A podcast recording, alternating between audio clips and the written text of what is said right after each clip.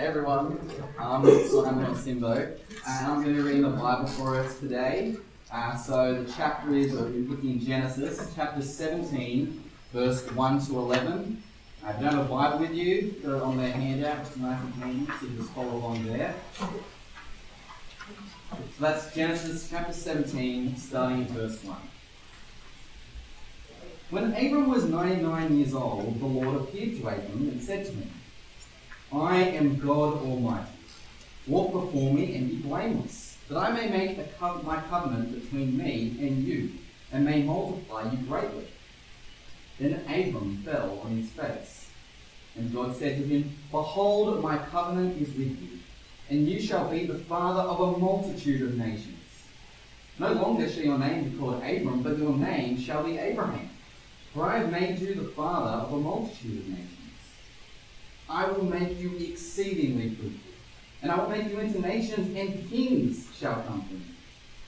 I will establish my covenant between you and me and your offspring after you throughout their generations for an everlasting covenant to, to be God to you and to your offspring after you.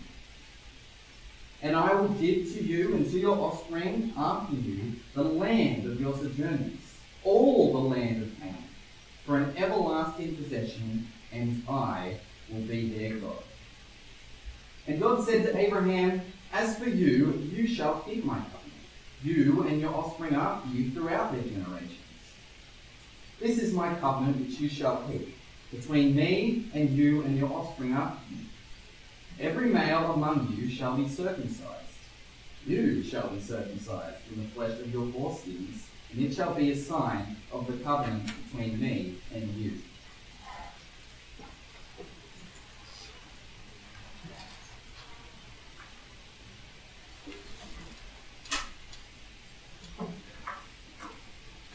True story. Friends of mine know of others who were walking around a corridor at a university, not ours, but another one. It was a crowded but their eyes met and they fell instantly and madly in love. True story.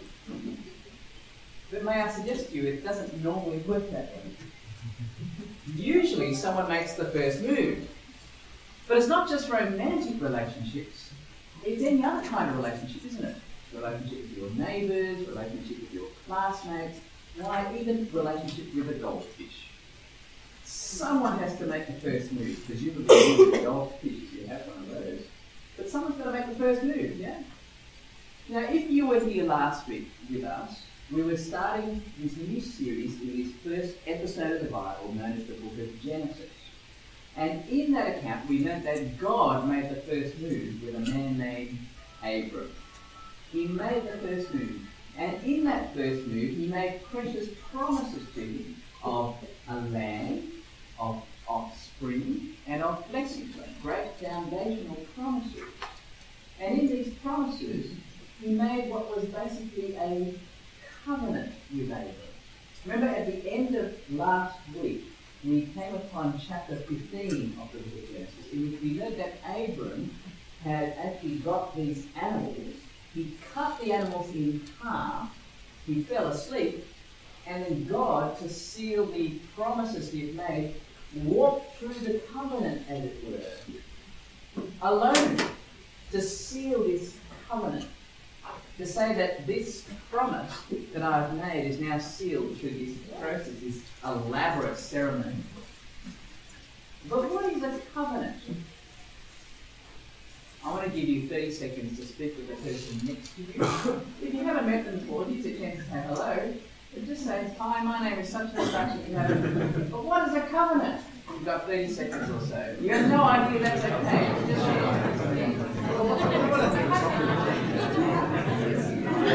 just.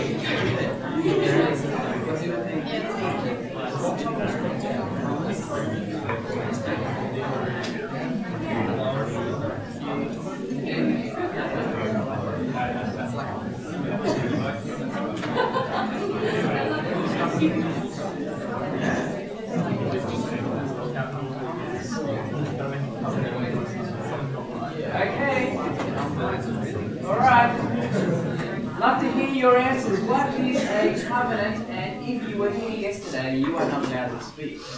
The rest of us are allowed to speak. What is a covenant? Anybody want to share?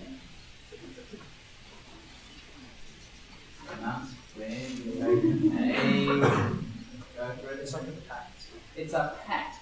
P-A-C-T pact, as opposed to P-A-C-K pact. Yeah. A pact. Uh, what do we mean by a pact? A covenant. Oh, that's great. Yesterday, someone said, "Oh, it was in Harry Potter with the Marauders map and so on." Well, yeah, right. Harry Potter. so, covenant, a pact. Anybody want to flesh out pact at all in any way, shape, or form? An unbreakable agreement. An unbreakable agreement. Yeah, that's right. That's helpful, isn't it? Unbreakable agreement. Okay, well, let's it through a little bit more. Uh, this is a discovery I made fairly recently, uh, but a covenant involves creating and maintaining a formal relationship. And here's the key bit that was new for me a formal relationship that does not occur naturally. It doesn't occur naturally. So it's creating and maintaining a formal relationship that doesn't occur naturally. I'll give an example. Uh, my children have a natural relationship with me because they are my biological children. I'm their natural father. And as such, I don't need to make a covenant with them. They have to put up with me as their natural father. Now, some of you might be thinking, especially if you're a lawyer, well, there is a formal certificate, isn't there, Richard? So someone might say that. Well, there's a formal certificate, isn't there, Richard? Uh, and that formal certificate, of course, is the birth certificate. But that certificate actually expresses the natural relationship. It doesn't create that natural relationship. But if I were to adopt a child, now that's different, isn't it? I actually have to create that relationship, formalize that relationship, and I take it maintain that relationship. But I have to create it somehow, sign on the dotted line somewhere. See, that's a covenant. That makes sense? Now, Abram is someone that God entered into covenant relationship with because that was quite unnatural, given who Abram was, who we discovered last week, and given who God is. But more of that as time goes on in this book. Today we're going to look at how God is going to maintain and regulate the covenant that He entered into with Abram. And we pick it up here, if you've got your sheets, have a look there at the beginning, uh, the first sentence there. It says, When Abram was 99 years old, and the Lord appeared to Abram and said to him, I am God Almighty. Walk before me and be blameless that I may make my covenant between me and you and may multiply you greatly. now, please note, Abram is 99 years old here, and this puts God's mind bending promises into perspective. Abram and Sarai are well beyond the age of childbearing. Now, she's 89. Yet God repeats his promises here as God Almighty. Uh, the original says El Shaddai. Some of us who are older than 20 will know this song, El Shaddai, El Shaddai. Well, if you know it younger, it's because you've got old parents or something? But El Shaddai, you know that song, El Shaddai, El Shaddai. That's God Almighty. He's saying, as God Almighty, I promise you, you have lots of children, even though you're 99 years old, etc. And that's a big promise for us. He repeats his promise as God Almighty. God can do anything, including give them a multitude of descendants from a natural child, so much so that he wanted to change Abram's name. Did you see that in verse 4, the small number 4? Behold, my covenant is with you, Abram, and you shall be a father of a multitude of nations. No longer shall your name be Abram, but your name shall be Abraham. For I have made you the father of a multitude of nations. I will make you exceedingly fruitful, and I will make you into nations, and kings shall come from you. The word Abram, the name Abram means exalted father. But Abraham means father of many. Father of many. And amongst the multitude who will come from Abraham are nations and kings. Royalty will come from Abraham. And if you look at verse 15, which is not printed for you, but in your Bible, if you get, get into uh, verse 15 of this chapter, you will see that Sarai's name becomes Sarah. And Sarah means princess. In other words, royalty will descend from Abraham and Sarah's line as part of this covenant, as part of the expression of this covenant. And these mind bursting promises, though, also demand a response if you go back to verse 1 again, it says, When Abram was 99 years old, and the Lord appeared to Abram and said to him, I am God Almighty, walk before me and be blameless. See, walk before me and be blameless. What are you saying? This is the response that's required if you trust my promises. But think about it, it's just sensible, isn't it? If you trust that God's way is the best way, then you will live that way. If you don't trust that God's way is the best way then you won't live that way. So he's saying, I'm trusting God's promises. So be blameless. Walk this way because that's the appropriate response to trust. Trust and obey, for there's no other way. Another song that goes with El Shaddai. Part of this obedience is, though, the covenant of circumcision. Verse 9, look at verse 9. And God said to Abram, that's the second paragraph, and God said to Abraham, As for you, you shall keep my covenant, you and your offspring after you, throughout their generations. This is my covenant which you shall keep between me and you and your offspring after you. Every male among you shall be circumcised. You shall be circumcised in the flesh of your foreskins, and it shall be a sign of the covenant between me and you. Circumcision is to express the relationship that God has created, this unnatural relationship that God has created with Abram and his descendants. Why circumcision? And why there? Why not an earring? It's much nicer. Why not a, nose ring? What about a tattoo? tattoo on your forehead that says, you know, Abram's child or something like that. Why not, why not a pet dog or something? You know? Why not a sign instead of circumcision? Well, the best answer I've heard revolves around Abram and Sarai's unfaithfulness in the chapter just before. Abram and Sarah had wanted um, a child, and they've been waiting for 10 years for a child, given God's promise to Abram and Sarah that they would have a child. The more clearly God's promises were spelt out, though, throughout those 10 years, more clearly Sarah saw herself as a failure because they didn't have children. So look at the initiative that Sarai took. Have a look here. So Genesis 16, this is before our chapter. Says, Now Sarai, Abram's wife, had borne him no children. She had a female Egyptian servant whose name was Hagar. That's not Hagar the horrible. Right? This is Hagar the female Egyptian servant. And Sarai said to Abram, Behold now, the Lord has prevented me from bearing children. Go into my servant. It may be that I shall obtain children by her. And Abram listened to the voice of Sarah. Please talk with your neighbour again for 30 seconds to a minute. What was wrong with their actions? Go.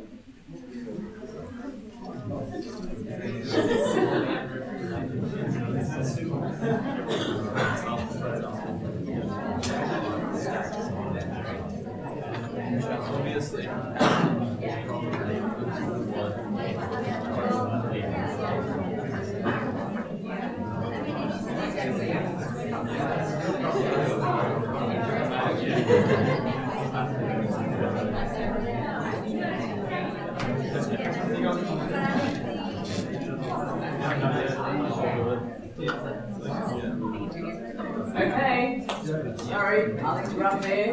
wrong with their actions? Anybody? Again, you're not supposed to be here. Sorry, if you were here yesterday, you can't answer. But others, what was wrong with their actions? Doubting God. Doubting God, yep. How did they doubt God?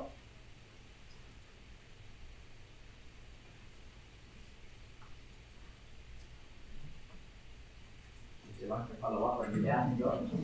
Um, that God would be able to make Sarah pregnant at such an old age. Yeah, yeah, they doubted God to be able to bring about that miracle. Yeah. Any other things that did wrong? What did Abram do wrong? Just look at the verse. What did Abram do wrong? Um, Abraham listened to the voice of Sarah. Abram listened to the voice of Sarai. Is that wrong? Is it wrong to listen to the voice of your wife? Who thinks it's wrong to listen to the voice of your wife? no answer. I was here yesterday, and my wife was the only one who put up her hand. Why? because she believes the Bible, that's why. Three. Next slide. And to Adam, God said, Because you have listened to the voice of your wife and have eaten of the tree of which I commanded you, you shall not eat of it. Cursed is the ground because of you. In pain you shall eat of it all the days of your life. What did Adam do wrong? He listened to the voice of his wife. It's not Richard speaking, it's God speaking. You see it? It's in the Bible there, right? Oh, it's just so not politically correct, is it? I mean, gosh, people would sue me for saying that kind of thing. They've got to sue God. Because God says it. But, but what does he mean? Now, he doesn't mean that you never hear what they have to say or talk about, etc. In the context, what it means, so get this right, in the context, what it means is following her lead in distrusting God. Following her lead in not obeying God. That's to hearken to, to listen to the voice of someone is to obey that someone. But if you do that in disobedience, that's the wrong thing in the context. And so when you hear that Abram had listened to the voice of Sarai, this is meant to come up in the background of your head if you're a Bible reader. Oh, someone's listening to the voice of their wife, but not because it's their wife per se, but in following her lead into sin, that is the key. See, here Abram is about to take Sarai's lead into sin. How? Well, instead of wanting, waiting faithfully on God to fulfill his own promises, they rely on their own strength to fulfill God's promises. So, what does God do? He repeats his promise to Abram and gives him the covenant sign of circumcision. But again, why circumcision? Why down there? the best answer I've heard is this Could it be because for Abram and Sarai, it is the source of his own power and potency? That is, the very place they trusted to fulfill God's promises in their own strength becomes the very place that God chooses to cut back. That makes sense? In other words, could it be that circumcision was a mark of humility? It was a reminder to rely on God to fulfill his promises and not to fulfill his promises in our own strength, but in God's strength. For Abram, it meant trusting God's covenant promises of offspring. You see? And we see this further outworking of this covenant in Abram's plea. Firstly, there was circumcision.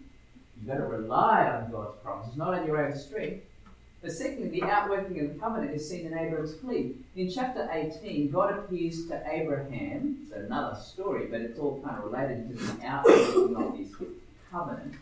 God appears to Abraham via three men who turn out to be angelic beings. And God repeats his specific promise of a natural child through Sarah. Have a look here. How Sarah responds though. So Sarah laughed to herself, saying, After I'm worn out and my Lord is old, shall I have pleasure? The Lord said to Abraham, Why did Sarah laugh and say, Shall I indeed bear a child, now that I am old? Is anything too hard for the Lord? At the appointed time, I will return to you about this time next year, and Sarah shall have a son. Now, this time, the promise of a child has a specific time frame one year, right? One year. But before that one year pans out, this enormous event happens in between, and we're told about it in this uh, interrupting story, so to speak. It kind of delays the impending birth of Isaac who is to come. But the events of Sodom and Gomorrah take place in between.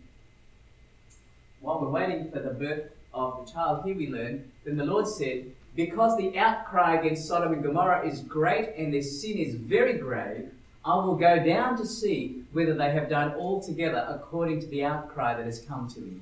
And if not, I will know. Please note here that God will not judge on the basis of hearsay. He goes down to weigh the evidence, the evidence, whether it's right or wrong regarding the outcry. And look what it provokes Abraham to do. So the men turned from there and went towards Sodom, but Abraham still stood before the Lord. Then Abraham drew near and said, Will you indeed sweep away the righteous with the wicked? Suppose there are fifty righteous within the city. Will you then sweep away the place and not spare it for the fifty righteous who are in it? Far be it from you to do such a thing, to put the righteous to death with the wicked, so that the righteous fare as the wicked. Far be that from you. Shall not the judge of all the earth do what is just? And the Lord said, If I find at Sodom fifty righteous in the city, I will spare the whole place for their sake. See, Abraham is concerned to ensure that the righteous will not be swept away with the wicked. And of course, he knows that his own nephew, Lot, is there in Sodom. So Abraham wrestles, as it were, in prayer to God. And he says, Well, if there's 50, you won't do it. What about if there's 40? What about 30? What about 20? What about 10? And on each occasion, as he wrestles with God in prayer, God says, Yes, for the sake of all these people, I will spare the city. If there are 10, I will spare the city. But as we will learn, there are less than 10. And so the city isn't spared. But why is that the case? Well, it's because of the sin of Sodom. You see, the two angels arrive at the city gate of Sodom and they find Lot, Abram's nephew, there. And Lot urges them to stay at his house because he knew what might happen to them. Have a look on the screen what happened. The two angels came to Sodom in the evening, and Lot was sitting in the city gate of Sodom. When Lot saw them, he rose to meet them and bowed himself with his face to the earth and said, My lords, please turn aside to your servant's house and spend the night and wash your feet. Then you may rise up early and go on your way. They said, No, we will spend the night in the town square. But he pressed them strongly. So they turned aside to him and entered his house, and he made them a feast and baked unleavened bread, and they ate. But before they lay down, the men of the city, the men of Sodom, both young and old, all the people note, to the last man surrounded the house. And they called to Lot, Where are the men who came to you tonight? Bring them out to us, that we may know them. Now, all the men of Sodom came, young and old, all of them came. And what did they want to do? They wanted to homosexually pack rape the divine guests of Lot. Incredible, isn't it? That's where we get the term sodomy. But please note, homosexual rape was not the only sin of Sodom. If you're taking notes, it's Ezekiel 16, verse 49. Ezekiel 16, verse 49 actually speaks of the sin of Sodom as including arrogance and being overfed and unconcerned for the needy in life. But this attempted pack rape is one expression of this unconcern. So look at how Lot responded. Verse 6 of chapter 19. Lot went out to the men at the entrance, shut the door after him, and said, I beg you, my brothers. Right? So he's outside his door, the angels are inside the door. He said, Behold, I have two daughters who have not known any man. Right? They're virgins. Let me bring them out to you, and do to them as you please. Only do nothing to these men, for they have come under the shelter of my roof.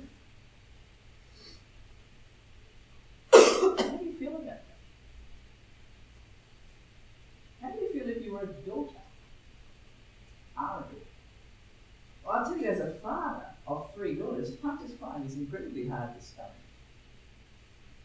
And some commentators suggest that hospitality at this time was so highly valued that this was actually, this was actually a righteous display of Lot. I remain unconvinced. Others suggest that Lot acted righteously because he was actually attempting to shame the crowd. You know, you want to rape my guests? Well, you might as well rape my daughters in the process, as if to shame them. But again, I just remain unconvinced. That doesn't seem to be the plain meaning of the text. And furthermore, it's the angels who come to the rescue, causing them to be blind as they attempt to break the door down and urging Lot to escape with his extended family. Now, Lot did obey at this point. He was righteous in wanting to care for the angels. He was righteous in obeying their instructions now. And Lot finds his wife, he finds his two daughters, and they escape. But he couldn't persuade his sons in law to escape. And get this, it's only dawned on me in recent times.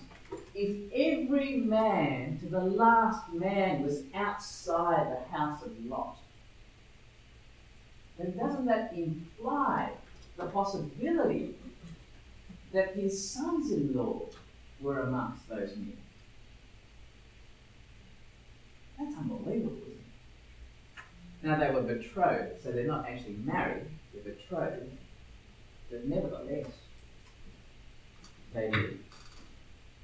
Either way, just as Lot was leaving, though, what do we learn? As morning dawned, the angels urged Lot, saying, Up! Take your wife and your two daughters who are here, lest you be swept away in the punishment of the city. But he lingered. So the men seized him and his wife and his two daughters by the hand, the Lord being merciful to him, and they brought him out and set him outside the city. Lot lingered. Why did Lot linger? Remember, it wasn't missionary zeal that drove him to Sodom, it was his greed that drove him to Sodom. And can I ask you a personal question at this? When you are graciously convicted to leave a certain evil place or leave a certain evil practice, do you linger?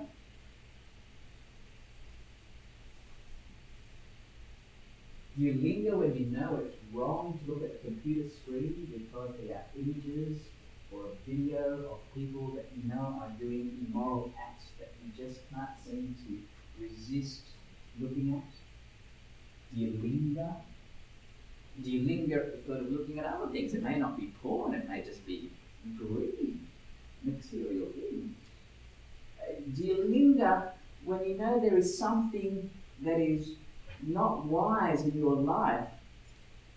It could be a lifestyle thing, it could be any manner of things that you know is unpleasing to God and you're seeking to leave it, you're, you're trying to leave it, but, but you linger. Well, you see, that's exactly what's going on with Lot. But for Lot, it was the grace of God of being physically removed, as it were, just grabbed by the scruff of his neck, by these angels, grabbed, and God, it was God's mercy. And may God be merciful to us. If we know there are evil practices in our lives that we just linger at leaving, may God be merciful to us. May He just grab us by the scruff of the neck. But it just may be that you're in a position to grab someone else by the scruff of the neck by God's grace. But it's just too too hard to rebuke that someone to say to that someone, it's really not the right thing. You really ought to stop doing it. And we just don't like doing that because it might actually ripple the relationship that I have with that person. Oh, may God be gracious to us all because you see, if that doesn't happen, then His justice will come just as it did on Sodom. When Lot and his daughters reached the city of Zoar, God rained down sulfur on Sodom and Gomorrah. He saved the righteous and and his family, but he punished the wicked. But why are these events recorded here? Have a look. in chapter 13. It says, Abram settled in the land of Canaan while Lot settled among the cities, right? This is a few chapters before. In the valley and moved uh, his tent as far as Sodom. Now the men of Sodom were wicked and great sinners against the Lord. Right? The first reason that God rained down sulfur on Sodom is because they were wicked. But the second reason is this in verse 14 the Lord said to Abram after Lot had separated from him, Lift up your eyes and look from the place where you are, northward and southward and eastward and westward. For all the land that you see I will give to you and to your offspring forever. That is, the land was promised to Abram, not to Lot. So he's keeping his promises, he's keeping his covenant. They're the reasons. But there's more. See, these events are recorded for us to remember Lot's wife. Here in verse 17 of Genesis 19 we read, And as they were, uh, they brought them out, the angels brought out Lot and his family.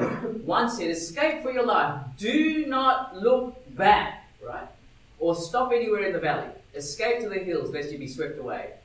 Then the Lord rained down on Sodom and Gomorrah sulfur and fire from the Lord out of heaven, and he overthrew those cities and all the valley and all the inhabitants of the cities and what grew on the ground. But Lot's wife behind him looked back, and she became a pillar of salt. Now, without going through the ins and outs of how's that possible, miraculously, etc., why is this recorded here? Well, the best commentary of this section of the Bible is another part of the Bible, in Luke 17. It says, Likewise, just as it was in the days of Lot, they were eating and drinking, buying and selling, planting and building. But on the day when Lot went out from Sodom, fire and sulfur rained down from heaven and destroyed them all. So will it be on the day when the Son of Man is revealed. On that day, let the one who is on the housetop with his goods in the house not come down to take them away. And likewise, let the one who is in the field not turn back. Remember Lot's wife. Remember Lot's wife. Now, just as God destroyed Sodom and Gomorrah, so too he will destroy this world that you and I live in. And on that day, one should not long for the world just like Lot's wife longed for Sodom. By looking back, she revealed her heart was in Sodom. What is it that you linger at? What is it that you want to continue to look back at? Remember Lot's wife. What is the evil practice or the evil place that you're seeking to separate yourself from that if you don't, wrath will come? Remember Lot's wife. Dear friends, there is a day coming when Jesus will judge the world. That's why we're here to tell you. Remember Lot's wife. What does it profit a man to gain the whole world, Jesus says, yet forfeit his life?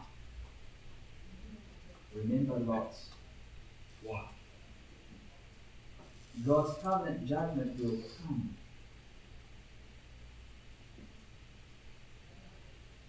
But not only am I imploring you to remember Lot's wife like the Lord Jesus, I also want you to remember Lot's children. At the end of Genesis chapter 19, we have this sordid account, incredibly sordid, where there is incest between Lot and his two daughters. The two daughters think, we haven't got any children, our mother is dead. So what do they do? They get Lot drunk, and they both go into the tent after each other in order to have sex with him so that he doesn't know he's, he's having sex with in order to continue the family line. It's unbelievable. But look what happens. Thus, both the daughters of Lot became pregnant by their father. The firstborn bore a son and called his name Moab. He is the father of the Moabites to this day. The younger also bore a son and called his name Ben Ami. He is the father of the Ammonites to this day. But through this sordid account of sin and incest, God kept his covenant promises. Because from the Moabites, one of Lot's descendants, through incest, from the Moabites came another person whose name was Ruth. Ruth? Ruth the Moabitess. Ruth the Moabitess was the great grandmother of King David, who in the end led to the line that saw our Lord Jesus Christ, who came into the world to save his people from their sins. You see what's going on here? God's covenant justice came supremely in Jesus. It is this unnatural relationship that God, who is all holy and just and true, and we who are sinful, just like Abram, sinful, just like Lot, sinful because we, like Lot's wife, linger. Well, he made an unnatural relationship with us by covenant. How? By signing through the blood of his Son, our Lord Jesus Christ. The anger of God that should have been poured out on you and me, just as sulfur was poured out on Sodom and Gomorrah, was turned aside from us unto Jesus so that we could come into this unnatural relationship with God and know God as our Father. Through covenant blood, the death of Jesus. And if we trust God's promise to save us through Jesus, like Abraham trusted God's promises, then we too will be saved from the wrath to come. We too will be amongst the multitude of Abraham's spiritual offspring promised by God. And we too will be royalty, kings and queens in the kingdom of God, co heirs with our Lord Jesus Christ, who rose from the dead to be the Lord of heaven and earth.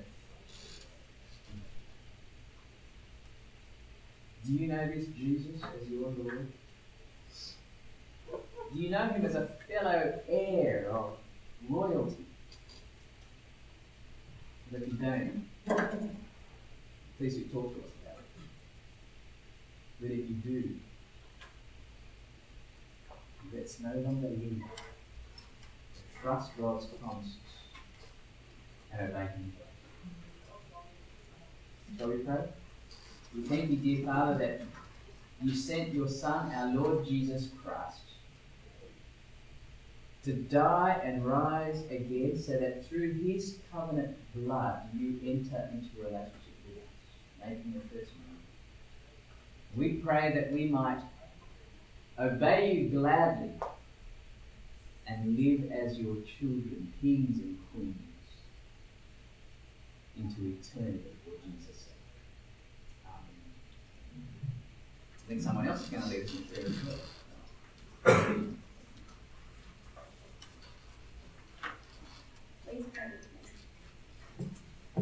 Dear Lord, we pray for our upcoming New conference. We thank you that we'll be able to spend the week reading your word and encouraging one another to live for Christ. Lord, we pray that at NYC we will all learn what it means to be truly human according to what your word tells us. Please be with those who are organising the media conference. Please, please guide them and give them your wisdom as they organise the week, and please give them the energy they will need for this task. We also pray for Richard as he prepares his talks for NYC. May you be glorified in all the preparations that are underway and in everything that happens at the conference. Lord, we also pray for Griffith University in Queensland. Thank you for the Griffith Christian Students group they have on campus, and thank you that they are able to meet regularly. Lord, we praise you and thank you that many first years have started being involved in this group. We pray for all the new students who have joined the group that they will continue to put Jesus first, especially as their uni workload becomes heavier with exams coming up. Lord, we also pray for those who are reading Uncover with people who don't yet know Jesus at Griffith University. Please be working very fully in their hearts during these meetings, and we pray that many people would come to put their faith in you through reading the Bible with their friends. We pray all this in Jesus'